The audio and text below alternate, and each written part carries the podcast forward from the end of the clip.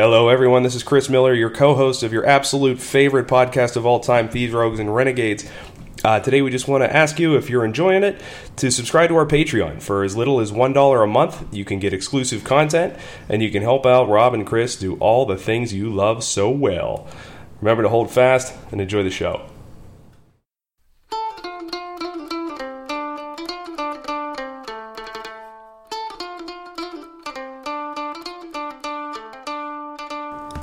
So, last week, we covered a specific piece of subject matter that resonated with a lot of people. And I'm not talking about the episode as a whole, Hellfire Club Part 2. I highly recommend you go listen to it if you haven't already. But there was a piece of that, and that was Chris playing a game. And everybody wants a piece of Chris.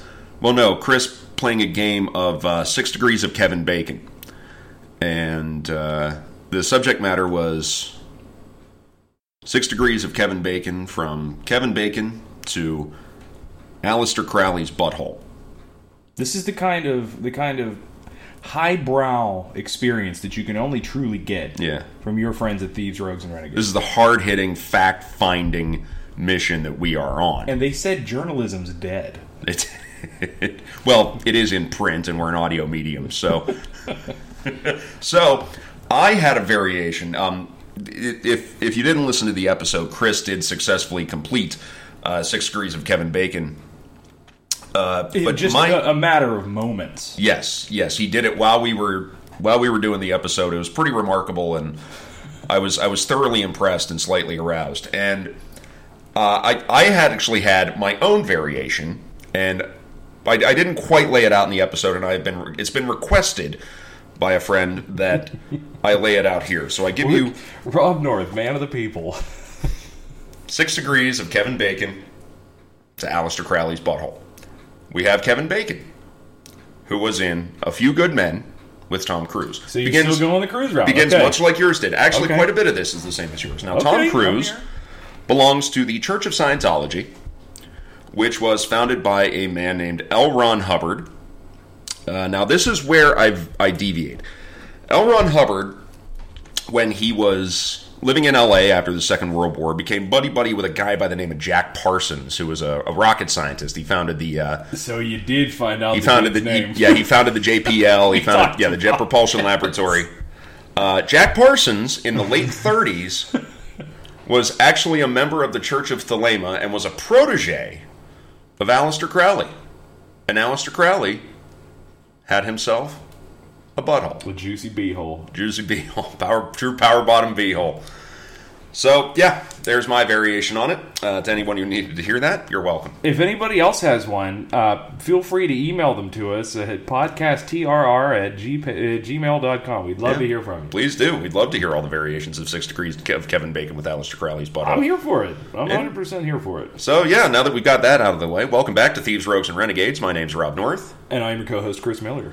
And today, we are switching gears. We're getting away from a bunch of... buttholes.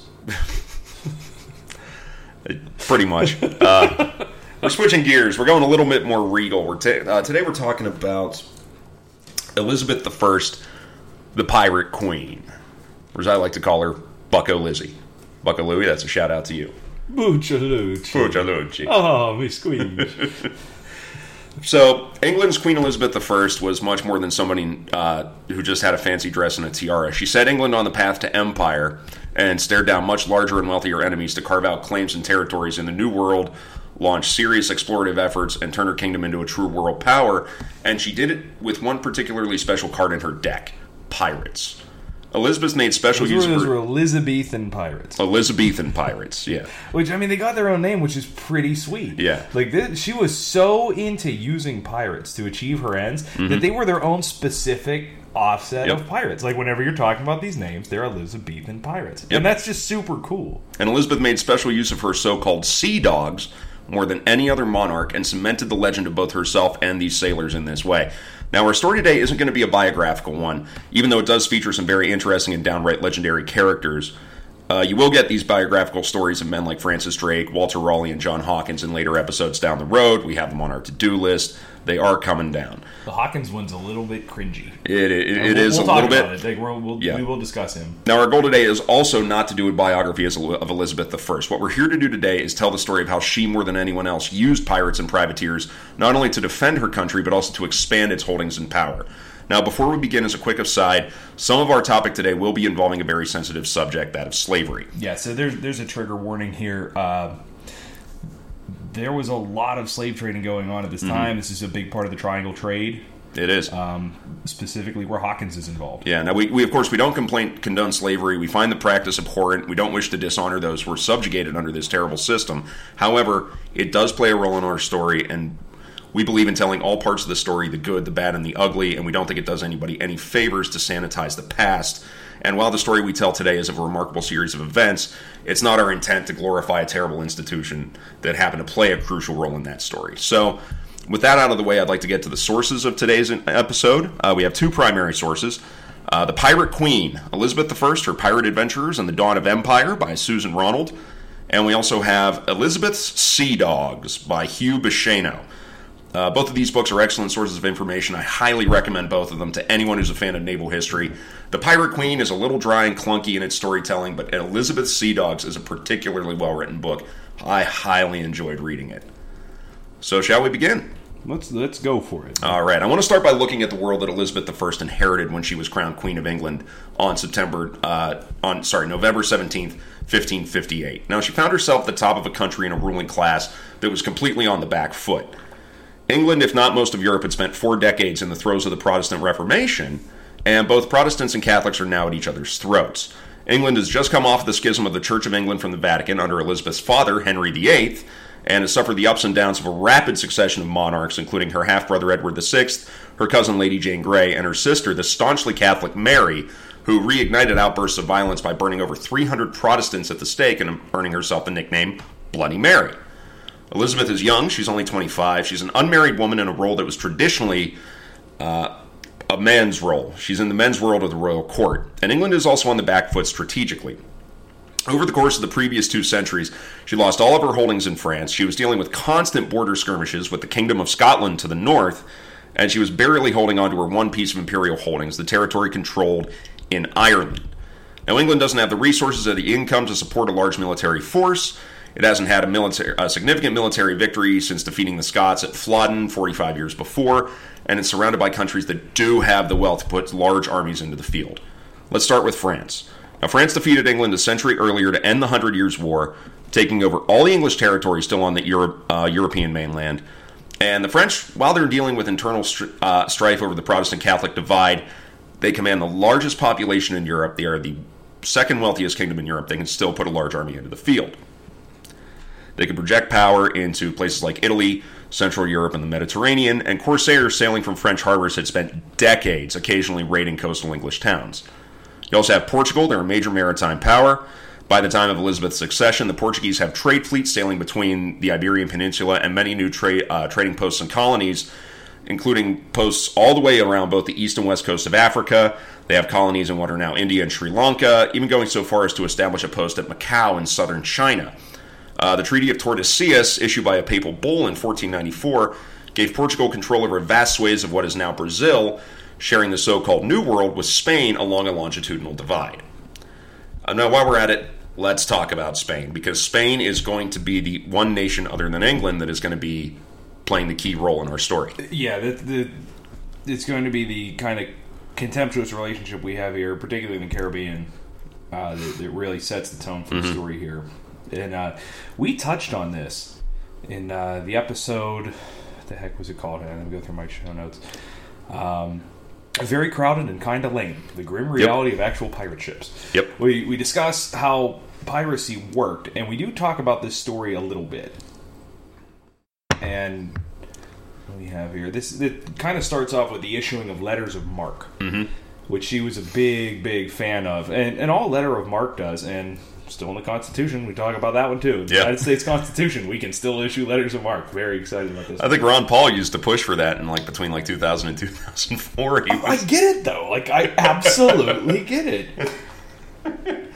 So, yeah, in the 16th century, Spain's star is on the rise more than any other state at this time. They've completed the Reconquista. They've reunited all the smaller Spanish kingdoms. And they are the people that are on the forefront of empire building at this time in history. You know, they're the ones who funded Christopher Columbus's mission that, quote, unquote, discovered the Americas. They waste no time in establishing colonies and exploring parts of the world unknown to European powers, and they use their wealth to project force throughout Europe and the Mediterranean. Now, by the time Elizabeth I takes the throne, Spain controls or has claims over a vast amount of territory, including and not limited to the entire southern third of Italy. They have Sicily, Sardinia. They have posts and holdings along almost all parts of the African coast. They control pretty much all parts of the Holy Roman Empire and what is now Germany, Austria, and the Czech Republic that remain Catholic. They have colonies in Florida. They control Cuba, Puerto Rico, the Bahamas, Jamaica, the Dominican Republic, Haiti, the entirety of what is now Mexico and Central America. Excuse me. They have parts of Louisiana, California, Texas, New Mexico, Arizona, almost all of South America except for Brazil and some of the unexplored parts of southern Argentina and Chile. They have the whole of the Philippines. They have control of islands in Indonesia. They have trading posts set up in India, Taiwan, Burma, Malaysia, Bahrain, the Arab Emirates, Yemen. They've been up the Mississippi River as far as Missouri. They've established forts as far north as British Columbia, on the Pacific coast, Virginia on the Atlantic coast. Silver and gold mined in Mexico and South America are being shipped constantly in large, well-armed treasure flotas, or fleets of galleons, across Spain's new empire, allowing for an explosion of military spending. Spain had her sights set with papal backing on the trade-rich countries of Flanders and the Netherlands, which are allies to England, and Spanish monarchs since the start of the Reformation have been giving thought to the reconquest and re-Catholicizing of England herself. They are large and in charge. Nobody expects the Spanish Inquisition again. Yeah, but no, if you look at a map of the Spanish Empire in 1560... it looks a lot like a map of the British Empire in 1880. They hold almost all the same territory. Yeah, it is literally a worldwide empire. Mm-hmm. It's staggering that in about, well, so 1558, 1492, in 66 years, the amount of territory that Spain has gotten control over is staggering.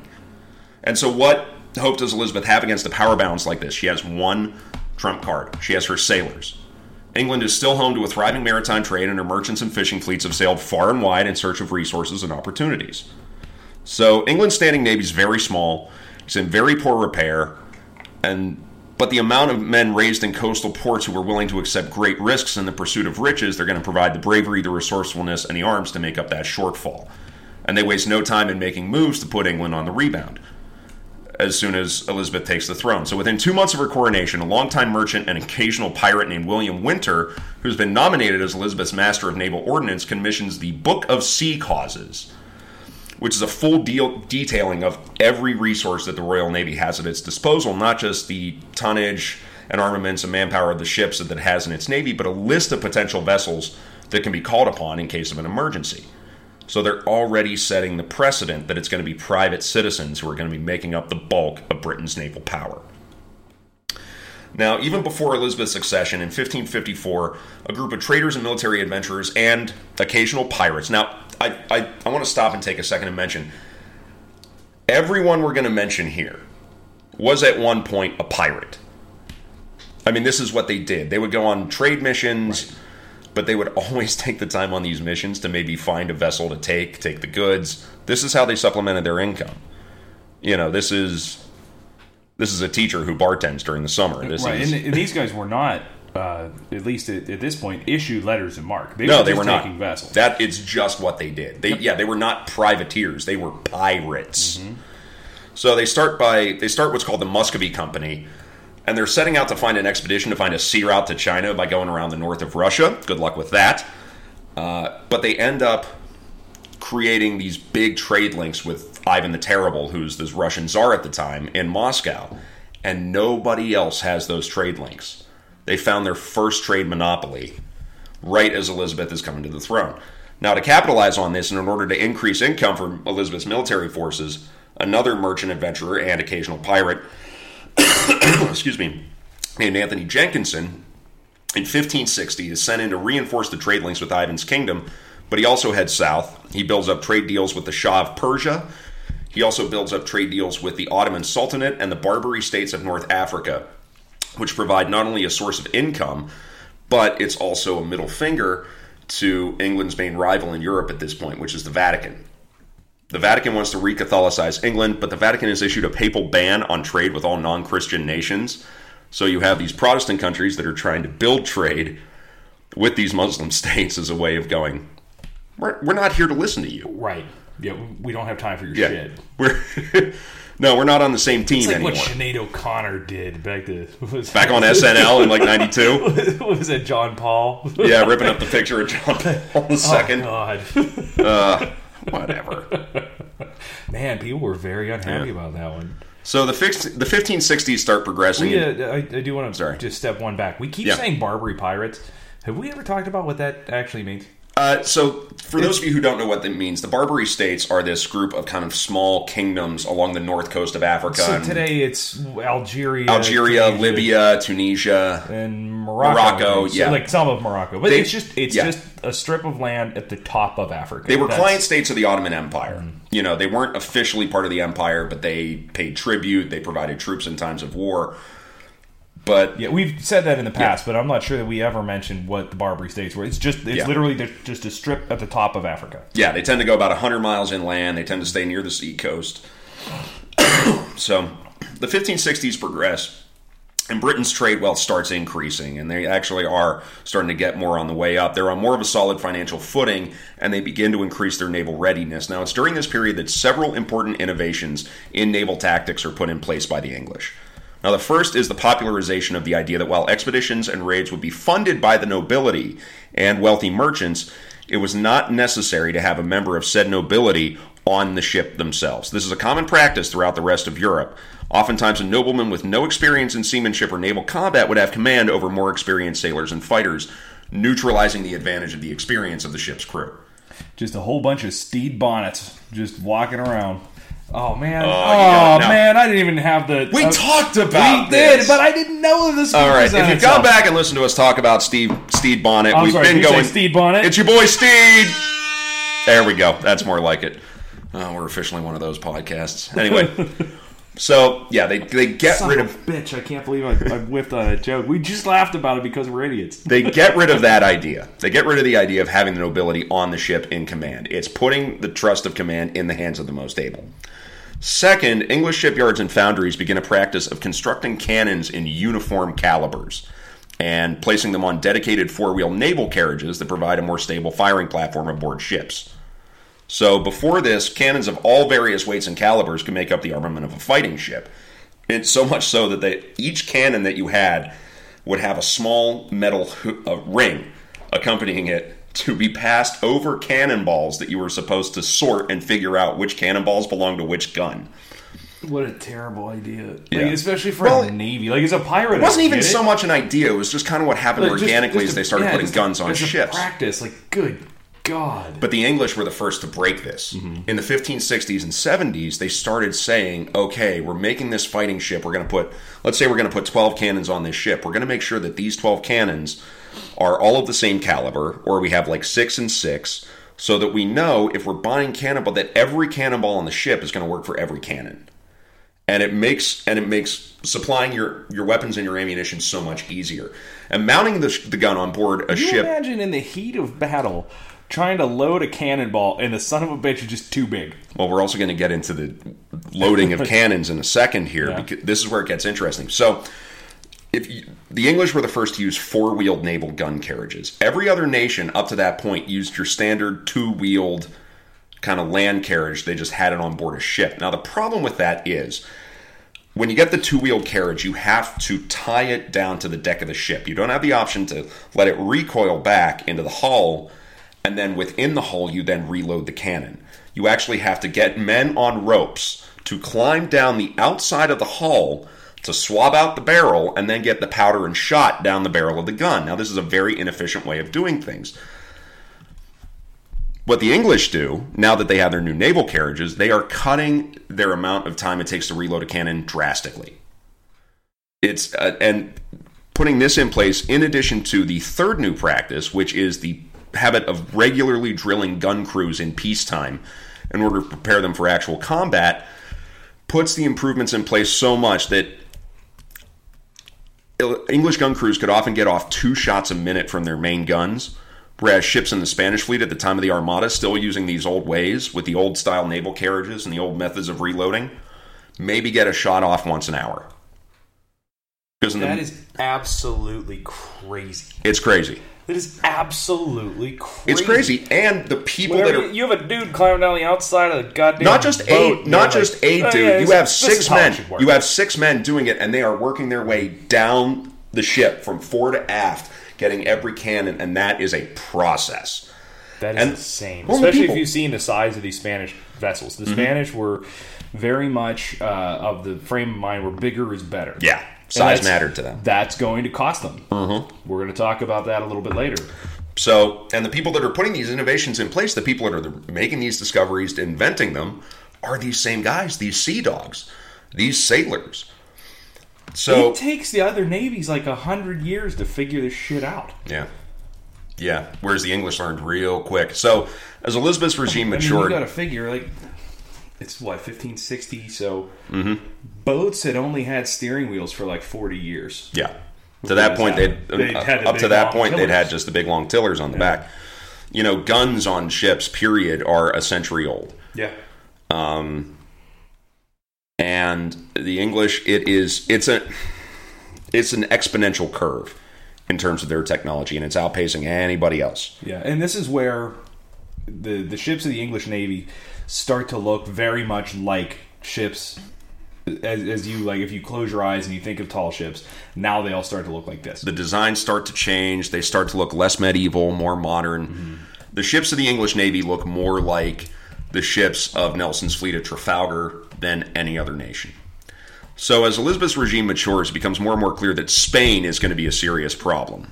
England's allies of Flanders and Antwerp are in danger of falling to the Spanish. The whole state of war doesn't yet exist between England and Spain. And this is a cold war between these two nations.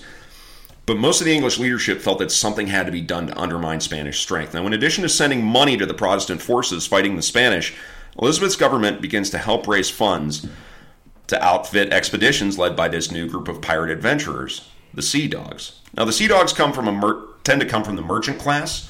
They are not noblemen. They tend to come from the coastal ports in Devon, Cornwall, and the south coast of England. For the most part, they're second sons. They're not set to inherit the family fortune, so they have to go out and they have to make their own destiny. And that makes them bolder and more willing to undertake risk. Most of them start going to sea from a young age, and so they're masters of navigation. And like everyone we're talking about today, they pretty much all supplemented their trade incomes through the occasional capture of a wealthy vessel from a rival nation. And who hasn't done that? I mean, who hasn't done that? Now, the first of these sea dogs to come onto the scene is a guy named John Hawkins.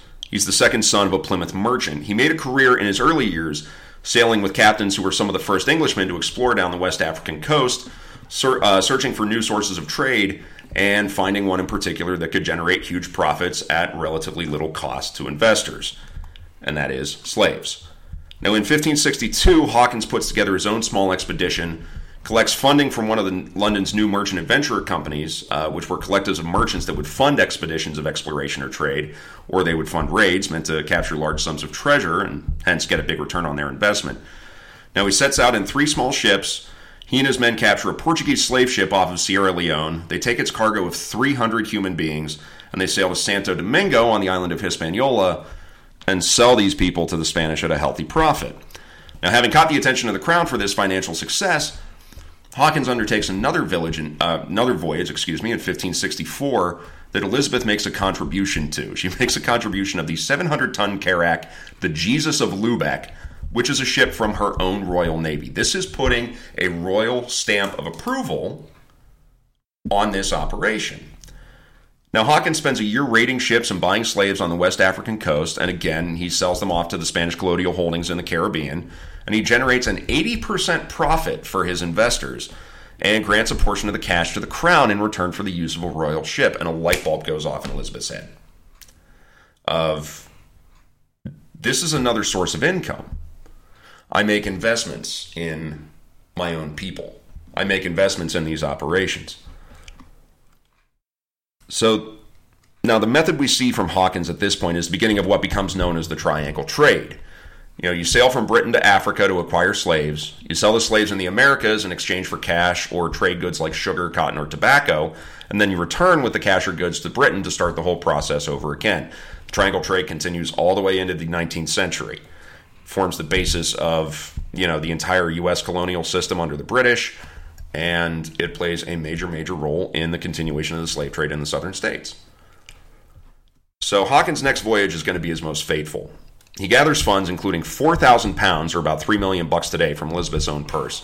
Sets out in 1567 with 5 ships to spend his usual time off the African coast. He captures about 500 slaves.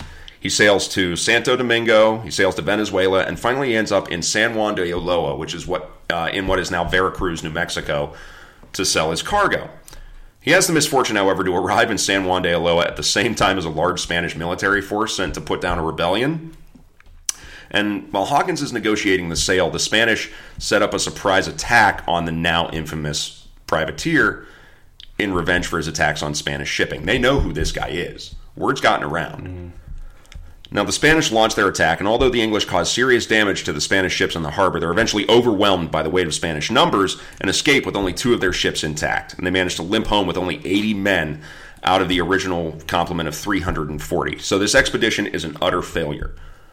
What it has done, however, is set a precedent for Elizabeth's direct financial support of pirate ventures against the Spanish. And what this does is it sets fire to the aspirations of other adventurers. You know, they're more willing to take these huge risks now that you have the backing of the Queen herself. Now, Hawkins would go on to have a successful career in Britain, becoming a member of Parliament and the Treasurer of the Royal Navy.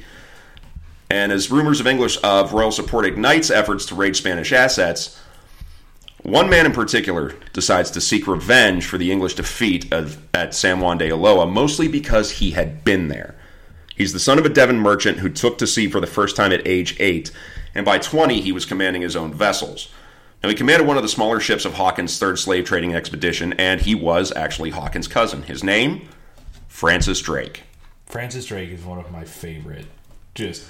guys of this era. I love him because he's a maniac. I mean, he might be the source of a 3-parter for us. Yeah, he was crazy. He called himself the Dragon. He did. El Draque. Yeah, and he was like, man, this guy was a dick. And he made sure the Spanish knew who he was. He made it a point to let them know what he was doing. Yeah. So kind of like his style. Yeah. So in 1570, Drake sets out with 2 small vessels to raid Spanish shipping in the Caribbean, and he spends a year doing so quite successfully, returns a 215% profit for his investors, which is big time.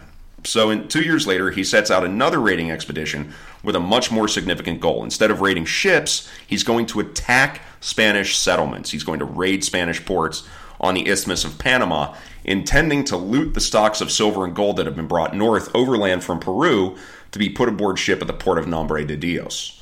Now, he sets out with 2 ships and 75 men. How he's going to plan to take a major port with 75 men, I don't know. And in July 1572... I think Captain Morgan didn't have that many... He had 1,500 men. But, I mean, how many were to take the city? I mean, it would have taken quite a few, but I mean, that was a very more than 75. Yeah. But I mean, like he didn't initially. The plan was not to have 1,500 men. Yeah, it's ballsy. So in July 1572, Drake launches a raid on the port and uses the cover of night and the element of surprise, and he captures the town and its treasure. However, Drake is badly wounded in the raid, and his men are forced to withdraw and leave the treasure. Drake refuses to accept defeat, and he stays in the area for a year, raiding shipping and attempting to capture a treasure shipment. He is not going to give up until he has succeeded. He allies himself with a French buccaneer named Guillaume Le Testu and the local Maroons, which are former African slaves who have escaped the Spanish. Drake finally managed to track down a mule train bringing silver north to Panama. He captures it in a surprise attack, and he gets over 20 tons of silver and gold, worth $23 million in today's money, and it's a huge return on the initial investment for the voyage. I really would have thought it would have been worth a shitload more. Whenever I hear about how much the silver's worth, like it's this giant wagon train full of tons and tons of silver's worth $23 million. Okay, I was blown away by that. So the statistic is a little... skewed. Here's it's why. Weird how that what works. You have to think of is because inflation doesn't keep up with necessarily with cost of living, right, or cost of operation or infrastructure or anything like that. It's mostly because. So think about how far $23 million would go today if we were living like we were in the 1570s. Right, and it's the thing that got me is it's how far it would get it, mm-hmm. and it doesn't really have as much to do with like fluctuating prices of these metals, and even that works differently to currency. Yeah. But it was like, man, I would have thought that would have got you a little higher on a hog than $23 million. Even though, I mean, like $23 million, nothing to scoff. Well, $23 million goes a lot farther when you don't have things like electric bills and things like that. Sure, that's the way you need to think of it. So, August 1574, Drake pulls into Plymouth Harbor, having fully made a nuisance of himself to the Spanish crown, and immediately writes a letter to the Spanish king, telling him, "I was the one who captured that silver train. I am Francis Drake. I live at this address." I will be setting sail again at this Francis date. Drake just dropped the pen on his ass. He really did. Drop the pen. Pull up. He did. And he has all this newfound wealth and fame, and he makes a comfortable life for himself. But the whole time he's planning another expedition, one that would forever prove the English to be a thorn in the side of Spain. But we're going to step away from Drake for a minute, and we're going to go to a man named Martin Frobisher. Again, merchant, adventurer, privateer. Yes. He begins in 1574. Was Frobisher a pirate? I never found any like concrete evidence of him. Like, Frobisher was a Devon trader. It goes almost without saying. I don't have any. Yeah. I couldn't find anything on Frobisher ever actually taking a prize, but all of it would have been off the books. Sure. All of it would have been off the books. Yeah, you can usually find shit. Where'd you get this stuff? Find that written down. It's usually like in a diary. Where'd you get this stuff that only comes from the Caribbean islands? We bought it in the Canary Islands. Yeah, it's the mobster thing of it. Fell off the truck. So, 1574, Martin Frobisher begins petitioning the Privy Council for permission to undertake an expedition in the name of the Crown to find a passage to the northwest that would lead around the Americas to the Pacific Ocean. All of these exploratory missions are to find trade routes to China. This is the trade golden goose for these guys. Now, he acquires permission, he gets royal financial backing, he gets three small ships, sets out in June 1576, and within a couple months, despite some violent storms and damage to their ships, he finds his way to Baffin Island in the north of Canada. Now, he spends the coming months exploring the interior of polar Canada, mapping it, trying to seek out a route west to the Pacific. He fails to find it, but he does come upon a black rock with golden flecks in it, which upon his return to London was said by alchemists to contain gold dust, and the cha-ching sound goes off in their heads. Everybody in London is set on fire by this. Now, this promising find sets up a much larger second expedition and later a third, which sets about gathering hundreds of tons of this ore, and also several Inuit to take back to London and present to the Queen. And Frobisher soon comes to realize, however, that the ore contains no gold. It's simply iron pyrite, better known as fool's gold. Fool's gold. Whoops. Now, although the expedition 800 men died, as all of our stories go. Yeah. Although the expedition was a failure at acquiring a precious metal source to compete with the Spanish, it does. I wanted to talk about it because it does cement in the English this idea that establishing an overseas colony and claiming lands of our own before other powers do is going to be a good idea. The Frobisher expedition locks that in. And while Frobisher is busy exploring Canada, let's go back to our friend Francis Drake. Now, on December 13th, 1577, he sets out on the 100-ton race-built galleon Pelican with 164 men and four other ships and sets sail south through the Canary Islands and down the West African coast, sails around the tip of South America through what's called the Drake Passage now, attacking all the Spanish ships that he can along the way. In September 1578, after a storm-tossed passage through the Strait of Magellan, Drake becomes the first English captain to enter the Pacific Ocean. He sets sail northward along the west coast of South America and begins a campaign attacking the soft underbelly of the Spanish Empire. Now, due to attrition, he's now down to his flagship, which he has renamed the Golden Hind, and he ends up capturing several trade vessels and a ship loaded with 25,000 pesos of Peruvian gold, worth $7 million in today's money, which you think would be enough for him to turn around and go home. Not Drake. Not for this guy. Not Drake. Now, he's off of Peru. This is also the guy that held these Spanish forts for ransom. They'd pay him the ransom, then he'd just burn it anyway. That mostly came along later, but we're going to get to that. Now, he's off of Peru, and he gains knowledge of a Spanish treasure galleon setting sail westward to Manila, all the way across the Pacific, and he gives chase. Drake eventually catches up with a vessel named the Nuestra Señora de la Concepción, which we have mentioned before in a previous episode, and it's her nickname that truly stands out. The Caca Fuego. Which episode had the Caca Fuego? Was it the same one? It was the one, Pirates and Privateers, because we talked about like what a huge... Oh, that's right, Pirates, Privateers, and Buccaneers. Yeah, now Caca Fuego literally translated means fire shitter. So in a quick savage attack, Drake and his men captured her, and on board they find a treasure that they can barely believe. They find 80 pounds of gold dust, 26 tons of silver ore, 13 chests of plate, jewels, and precious stones. The total value was over $50 million in today's money. Now, such is the size of the haul that it took them 6 days just to transfer the loot from the Nuestra Senora to the Golden Hind. Now, Drake continues his journey, and you think, well, now's the time to turn around. Not Drake. Nope. He continues his journey north. He lands in June 1579 in California and claims California for the Queen, calling it Nova Albion. And he continues to follow. He sails all the way up past Washington, up along British Columbia, and there are some people who think he made it as far north as the southern tip of Alaska. Which is, I gotta say, that's pretty impressive. That's so unbelievably. The Spanish had barely made it up there, and they had colonies in the region. Right. Now, he continues to follow the winds westward across the Pacific.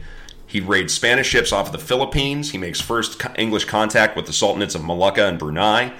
He makes stops in India, the Arabian Peninsula. He heads down the east coast of Africa. And he makes the first show of English presence in all of these places. None of these people had ever really seen English ships before. Now, English ships were buying goods that originated in these regions, but it's this hop of goods from place to place. Drake is finally here. Now he's showing that the monopoly on trade and power in these regions no longer belongs to the Spanish or the Portuguese. The English are now in on the game. And finally, on the 26th of September, after nearly 3 years away, the Golden Hind sailed into Plymouth Harbor with the remaining 59 men of the expedition aboard. And Francis Drake became the first Englishman to circumnavigate the globe.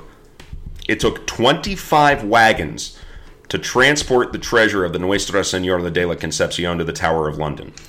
Elizabeth's return on her investment was more than the Crown's entire annual income for a full year. The entire British government and all of the investors made profits of more than 4,700%. Drake becomes fabulously wealthy and was knighted a month later on the deck of his now famous ship, the Golden Hind, of which, if you were ever in London, you can see a reconstruction of in Southwark. And the 1580s continued on. We have another new face that emerges onto the scene of piracy and colony building in the form of a man named Walter Raleigh. Now, Walter Raleigh is a lifelong gentleman privateer and soldier of fortune. He spent a long time suppressing Catholic rebellions in Ireland. He's been building ties with French Protestants to undermine the Catholic royalty in Europe. He's operating like the 16th century version of, a black ops agent. Yeah, more or less. So in 1584... he decides to change tack. He applies for and is granted a charter by Elizabeth to explore and colonize any area not yet claimed in the New World in return for 20% of any gold or silver mined there. In 1585, after an exploratory expedition to map the area, Raleigh dispatched 5 ships to Roanoke Island off of what is now North Carolina. The colony, the first to be set up by the English in the New World, encountered a lot of difficulty, and it was initially abandoned after being visited by Francis Drake on return from a raid in the Caribbean. And we're going to talk about that raid again in a bit. A second attempt with a larger and more diverse group of colonists is made in 1586, but when Governor John White departed in order to sail back to England and bring back more supplies the next year, war with Spain officially breaks out. Only able to arrive 3 years later, White returned to find that all of the colonists had disappeared, leaving only the letters C-R-O carved into a nearby tree trunk. And since, the settlement has been known as the Lost Colony. Now, they don't know what CRO is supposed to represent. They have theories. A lot of them are kind of spooky. Were they massacred by the native population? Were they assimilated into the native population? Did they move to a different island? Did they move further inland? Did they try to shift the location of the colony and end up all dying of disease or what have you? Did they just need some time to find themselves? Did they just cut those toxic people out of their lives? Maybe. Are you saying they turned a colonization effort into a wellness retreat? That's the millennial Roanoke. Did they make their own ships and head down to South America to go take ayahuasca journeys? Who knows what happened? So despite its failure, the foundation of the Roanoke colony sets in motion a movement of English colonization that would lead to the establishments of places like Jamestown, Plymouth Bay, the Massachusetts Bay Colony, Bermuda, Barbados. Within 40 years, there are a dozen new colonies that the English have founded in the Caribbean and North America. Many of which actually worked. Yeah. And this, yeah. There was a pretty impressive success rate. It's very, very difficult to get a colony to stick. Well, we in the United States are here because of it. Right. And the foundation of the Roanoke colony is what takes that tiny little snowball at the top of the mountain and just gives it that little push. Mm-hmm. And the rest is just all momentum. Now, the outbreak of official war. Oh, you said you had something you wanted to share with me about Walter Raleigh? So, the one thing I kept finding about Walter Raleigh in... what was the name of the book that I used? I have a different source than you, at least one of them. I have Elizabeth's Sea Dogs, 1560 to 1605 by Angus Constam and Angus McBride. There was a really weird... Is that one of the Osprey books? Yes. Big fan of the Osprey books. There was a really weird relationship. They had pictures. They do have pictures, and they're pretty great. Between Queen Elizabeth and Sir Walter Raleigh. Now, Queen Elizabeth I is the Virgin Queen. Yes, because she refused to marry. Right. Having seen what happened with her dad and her mom, who was, what the hell was her name? Anne Boleyn. Boleyn. Her dad cut her mom's head off. Yes. You know? Yeah, and probably, she was there. She was present for it. That might drive me to be single. I kind of get it. You were saying. But they had a really weird relationship. They spent a lot of time together. You could tell she was clearly infatuated with him. She called him my pirate. Mm-hmm. It was my pirate, which is a little more than friends. He ended up marrying her handmaiden. Yeah. And one of the prevailing theories that I've found is that Walter Raleigh and the Queen were an item outside of the bedroom. So she lived a sex life vicariously through her handmaid, whose name it escapes me, but I'll find it in my notes. Was it like Cat Ashley or something? No, that was that everybody's was her name. That was her nanny when she was a kid. Anyway, either way, I'll find it. I'll Google it here by the end of it. But that seems a little far fetched. So I decided I'm going to go straight to the source. Okay. So I wrote us a little bit of an email. Yeah. And I sent them to professors of Elizabethan history from Oxford, Cambridge, King College, University of Edinburgh, Imperial College London, London School of Economics and Political Science. Oh, boy. The email reads, thusly, Dear blank, and I did realize that I just had it as X's. At least one of the emails, I forgot to change the X's to a professor's name, so...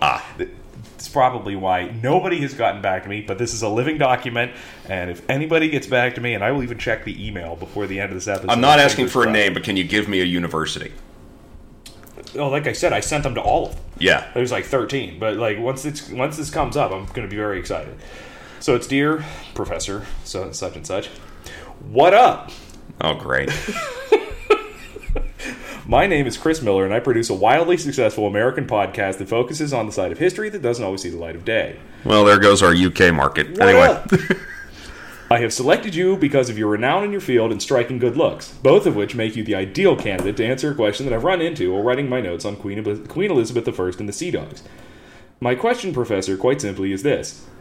Were Queen Elizabeth and Sir Walter Raleigh doing it? A prompt reply would be much appreciated, as this is a time-sensitive subject. Regards, Chris Miller, producer of Thieves, Rogues, Renegades. P.S. You should check out our sweet show at www.soundcloud.com/trrpod. P.P.S. You should consider throwing in a couple of quid at www.patreon.com/trrpod. These went to Oxford, Cambridge, King's College. So all the leading universities of the United Kingdom. Yeah. And awesome. If I missed any, I'm going to send them again. Because until I get a response, until somebody dignifies my ass. Jesus. What up? I think it's going to go well. Oh, great. I'm not even going to tell you what the subject line was. Oh, great. Yeah, and you know what's weird? Nobody has responded to it. Shocking. Absolutely shocking. You know shocking. What? It's after finals. And these all went to their university ones. You know what I'll do? No, I'll find their home address. The UK university schedule is different from ours. It is not finals week. No, it's not. You know what I'm going to do? I'm just going to call him at home. Great. What up? Cheerio. I'm the one with family in the UK. Why am I trusting you with this? Anyway. Because I struck out on my own. So much like the Sea Dogs at the outbreak of war. I'm an adventurer, if nothing else. Because the outbreak of official war between Spain and England meant only one thing for sure. The Sea Dogs are going to kick things into high gear. Now, for some, this meant private expeditions against Spanish threats. We have Thomas Cavendish, a 27-year-old scion of a wealthy Ipswich family, who put together a small force of 3 ships and 120 men, set out in July 1586 on a declared circumnavigation.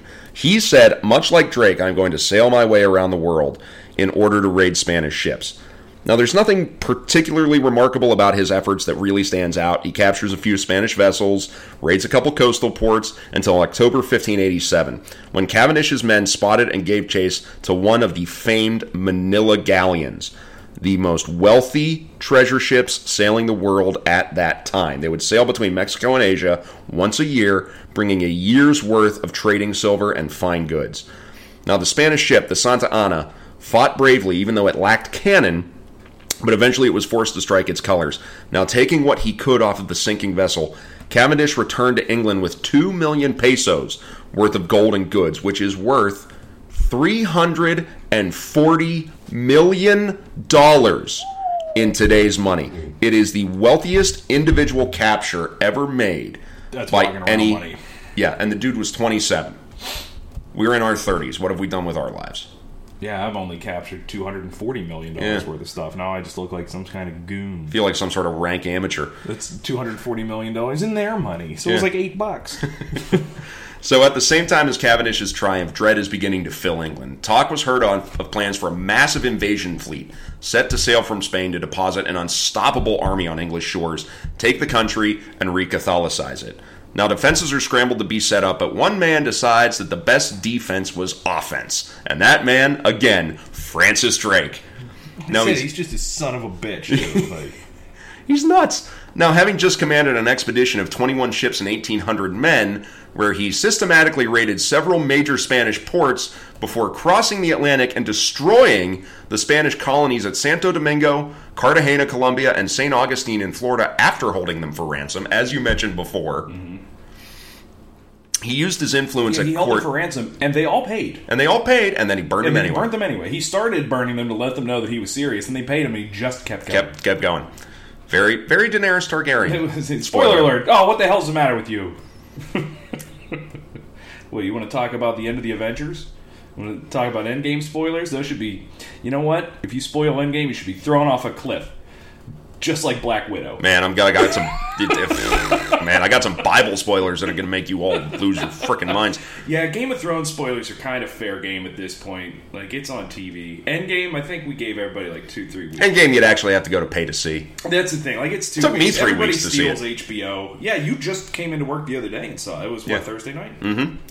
So, Drake uses his influence at court to put together a raiding force, and he's going to sail into the teeth of the Spanish defenses and attack the Spanish port of Cadiz, which is the main naval base of the Spanish Navy. And the person who provided ships and funds for the raiding fleet was none other than Queen Elizabeth herself. 4 royal galleons are donated to the effort, as were several £1,000s in funding in return for 50% of any profits from the raid, and more than 20 other armed merchant vessels joined the expedition. April 12, 1587, the English fleet sets out and arrives 2 weeks later off of Cadiz. Sweeping aside with superior gunnery a Spanish attempt to drive them off, Drake's ships are soon in among the moored Spanish vessels. They spend an entire day and night just going to work. They destroy 37 Spanish ships, capture another 4 that are laden with provisions, and they sail away. Fresh off of their success at Cadiz, Drake's ships sail along the entire southern coast of Spain and Portugal, destroying any ships they encounter, raiding ports and fortresses along the way. Finally, as they turned to head home, Drake's fleet stumbled on the Portuguese treasure carack São Felipe, carrying 80 million in today's money worth of treasure from South America, about 40 million of which went directly to Elizabeth's coffers. So while the Spanish were indeed amassing a fleet to invade England, Drake's raid on Cadiz, which cost the Spanish over 100 ships of all kinds, possibly delayed the invasion by as much as a year. Due to the loss of ships, material, and money, and it is possible that due to the attack on Cadiz and the raids undertaken in this Caribbean, the size and scope of an invasion force had to be significantly downsized. Some academics theorize downsized by as many as 40% fewer soldiers and half the intended number of ships.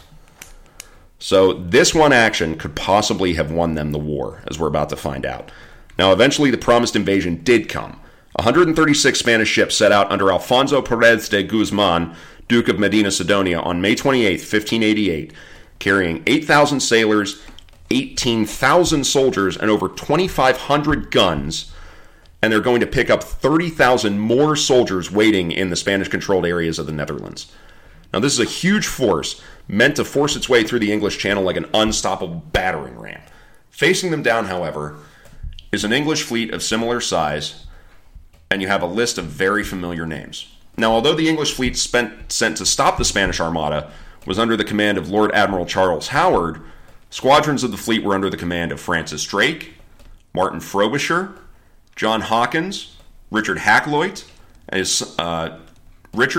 John Hawkins' son, and a long list of men who were commanding ships of the Royal Fleet would match very, very well with the list of names given on letters of marque by the Crown. There is almost 100% overlap on that particular Venn diagram. Now, meeting the Spanish fleet off of the Gravelines in the English Channel, the English commanders took an aggressive stance against the Spanish. They used their superior long-range gunnery and their more maneuverable and smaller galleons to stage repeated hit-and-run attacks. This is wasps stinging a buffalo, is what it is. Although the number of ships lost by the Spanish was minimal, they take significant damage to their rigging and steering, and they have to withdraw out of range. Now, on the night of the 8th of August, 1588, the English commanders launched a surprise nighttime attack against the anchored Spanish ships using fire ships, which they had a great name for. They call them Hellburners. That is a pretty badass name. Which I think is pretty dope. And a fire at sea? Yeah, sure. Since everything's already covered in oil. And covered in pitch, covered in tar on wooden ships filled with gunpowder? Yeah. Not great. No. Now, the Armada scatters, and the English fleet is then able to get in amongst them and start picking off a number of ships. And one particular incident had Francis Drake sneaking away from the squadron he commanded in the dead of night to chase a lone Spanish ship so that he alone could claim the prize, which ended up... Now, this is naval combat in the Age of Sail. And he's still doing... The entire tactics has a humor to go with pirating. Well, the entire tactics are based around staying in cohesive units, keeping tight, keep mutual support, and he just goes off. He fucks off in the middle of the night going, money, money, money, money, money, money, and he succeeds. Yeah, and it works. And that ship happens to be the galleon Rosario, which is the pay ship for the Armada. It's the one that has all the coins. Remember how we were talking about how Jean Bart might be the luckiest son of a bitch that ever sailed the seven seas? Didn't we make a Francis Drake comment in there? Drake might be a close second. Yeah, I think we compared the two, if I'm not mistaken. Every ship he took was just loaded down with cash. Now, the Spanish fleet was never able to penetrate the English naval defenses, and they attempt a flanking maneuver. They attempt to sail around the north of Scotland, but they run into these huge storms, and it ends up ripping the fleet apart, scattering ships, sinking a lot, running them aground. The Spanish Armada ends up losing dozens of ships. Thousands of Spaniards are killed. They never get to pick up the army that's waiting in the Netherlands, and the Spanish Armada is defeated, and England is saved. To this day, the defeat of the Spanish Armada is considered one of the most crucial English military victories in history. It's up there with Waterloo, it's up there with El Alamein, it's up there with the landings at D-Day. Now, having secured her crown and achieved a great victory against her biggest rival, Elizabeth I didn't slow down in the least when it came to her activities for which she liked to use her pirates. Now, Hawkins and Drake's generation, they're starting to retire from the game, but you have a new rash of young adventurers that come to the forefront of raiding, trading, and exploring. And the war with Spain still continues for another 15 years after the defeat of the Armada. The war with Spain actually outlasts Elizabeth herself. Now, a new generation of figures like Robert Dudley Jr., son of Elizabeth's closest advisor, who it's worth mentioning had ships named the Bear, the Bear's Whelp, and the Earwig, You have other men like James Lancaster, George Summers, Amyas Preston. Until the end of the war, they continue raiding Spanish colonies, attacking Spanish ships, raiding ports in Spain, Portugal, and other Spanish territories, and carrying out missions of exploration all the way up until Elizabeth's death in 1603 and far beyond. And in that, they plant the roots of the British Empire, soon to supplant Spain, France, Portugal, and all others as the world's largest and most powerful. And that's Elizabeth and her pirates. Man. And I know we talked about it before, but that was so unbelievably profitable. It was. Looking into it before, because we talked about how it makes nothing but sense mm-hmm. for a person in her position at the time to write these letters and mark. So go ahead, harass shipping. It makes sense for every government anywhere. Right. Harass your shipping, and we get a little piece of the pie. So, yeah. For 20%, you go ahead, you do your thing, we got your back. But here's what separates Elizabeth, is that, you have all these powers throughout history, using privateers and pirates as part of their strategy in naval warfare, but these guys are almost always a supplement to the main strategy, using either conventional naval forces or a land-based strategy or whatever it might be. These guys are on the fringes. They're doing their best to mess with the enemy in their soft underbelly, in their supply lines. Elizabeth nobody's using pirates and privateers like Elizabeth does as a central part of their military force and as a tool for creating empire, for expanding your holdings. And it's interesting, too, because we're talking here. We're talking about David fighting Goliath. So, yeah, it's just Elizabeth's approach to using privateers is so unique. And that's why I feel we had to talk about this. Oh, absolutely. Nobody approached it the way she did. No. It's a conventional and legitimate head of state as well. You have these rogue states, you have other pirate queens, you have Madame Xi in China, you have Grace O'Malley in Ireland. But none of them are a legitimate head of state, a recognized head of state. Yeah, it should be noted that she never did any pirating herself. No, but she funded it directly. Yeah, she absolutely funded it. Directly. And there's something about these guys that's interesting. They all have a very mercenary nature just from their backgrounds. Yeah, and she was probably banging at least one of them. Well, yeah. Well, we'll find out if we ever get a response. Well, I just mentioned Robert Dudley Jr. Her father, Robert Dudley, was Elizabeth's original High Chamberlain or something like that. He was her primary advisor and best friend, and there was a big major theory that they were lovers. Mm-hmm. But there's something about their mercenary nature, and then there's this loyalty and devotion to Elizabeth that belies that side of them. Now, I don't know if it comes from some like deep-seated national loyalty or some form of some undercurrent of like sexual desire for the Virgin Queen. Or what? Or just the fact that she was the money, that she was helping to pay them. But there is this fanatical loyalty to the English crown. Now, granted, that loyalty gives them the opportunity for significant financial gain. But yeah, it's just something weird. It just doesn't quite add up. Yeah, and that's what makes the Sea Dogs so interesting.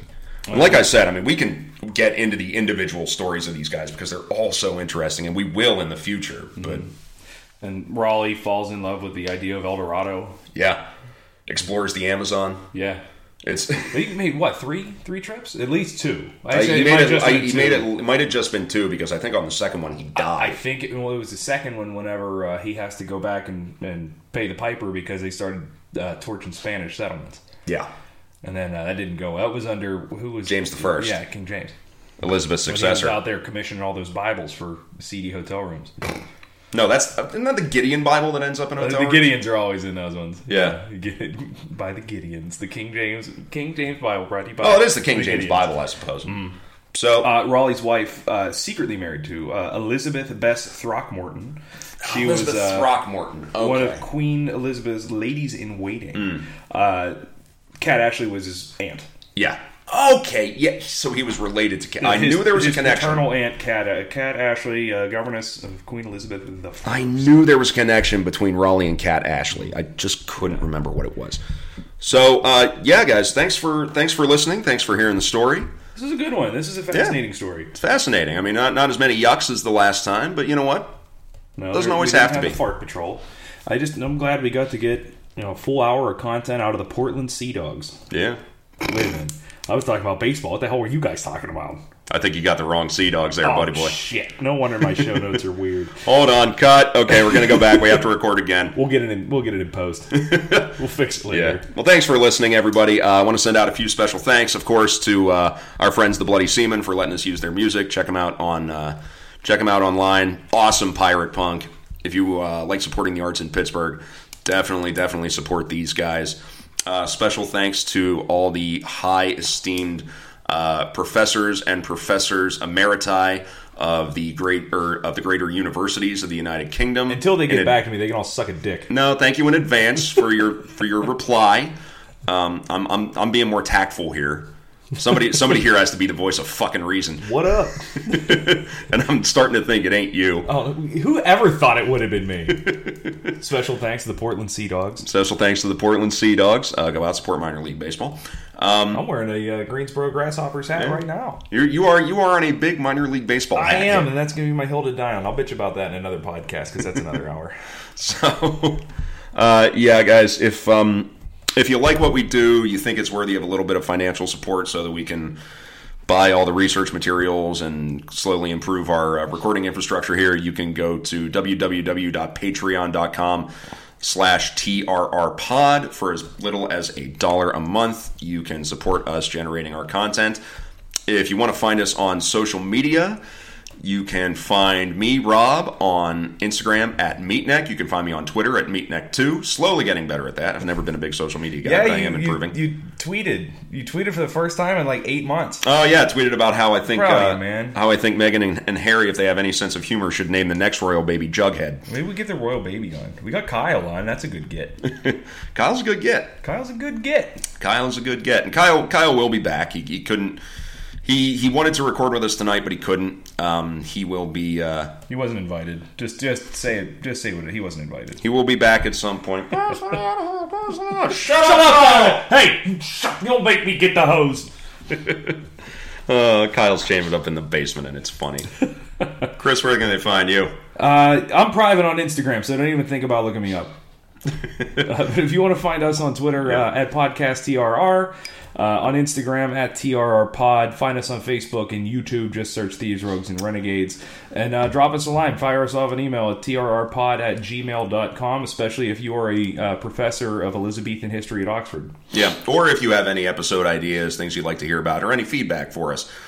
Speaking of episode ideas, I have an idea for the next episode. Yeah, we were talking about this. HBO's about to release the movie sequel for Deadwood. Which, yeah, it's probably my favorite HBO show. I loved that show. I loved The Wire. I like The Sopranos. The Sopranos had kind of a couple rough seasons there. Something about Deadwood, though. But Deadwood, I think it's because it was brief, and it's just like for me, it's always been like the Gilligan's Island thing. Mm-hmm. Like Gilligan's Island just kind of ended. Yeah. So like they're still on that island. Now I get to see what happens. Yeah. So that movie's coming out. We're super, super pumped about it. And we thought, you know what? We're dealing with a lot of very interesting roguish characters in that story. Just about all of whom were real. Let's take a look at one. And let's take a look at probably the most interesting one. So next week. And it's not who you think. If you're a Deadwood fan, it's definitely not who you think. Yeah. No. We're talking about Calamity Jane. Damn right we are. A bullwhacker. Bullwhacker. Calamity Jane. That's a fascinating story. Yeah. That's a really good one, and it's super sad. Yeah, it gets super sad. It gets gets to be a little bit of a bummer. We'll do what we can to lighten it up, though. It's fascinating, but it goes in a very weird direction. Yep. It's worth hearing, though. So, yeah, that's going to be what we have to look forward to next time. Thanks again, everybody, for listening. We'll catch you on the flip side. Be safe out there. Have fun. And as always, hold fast.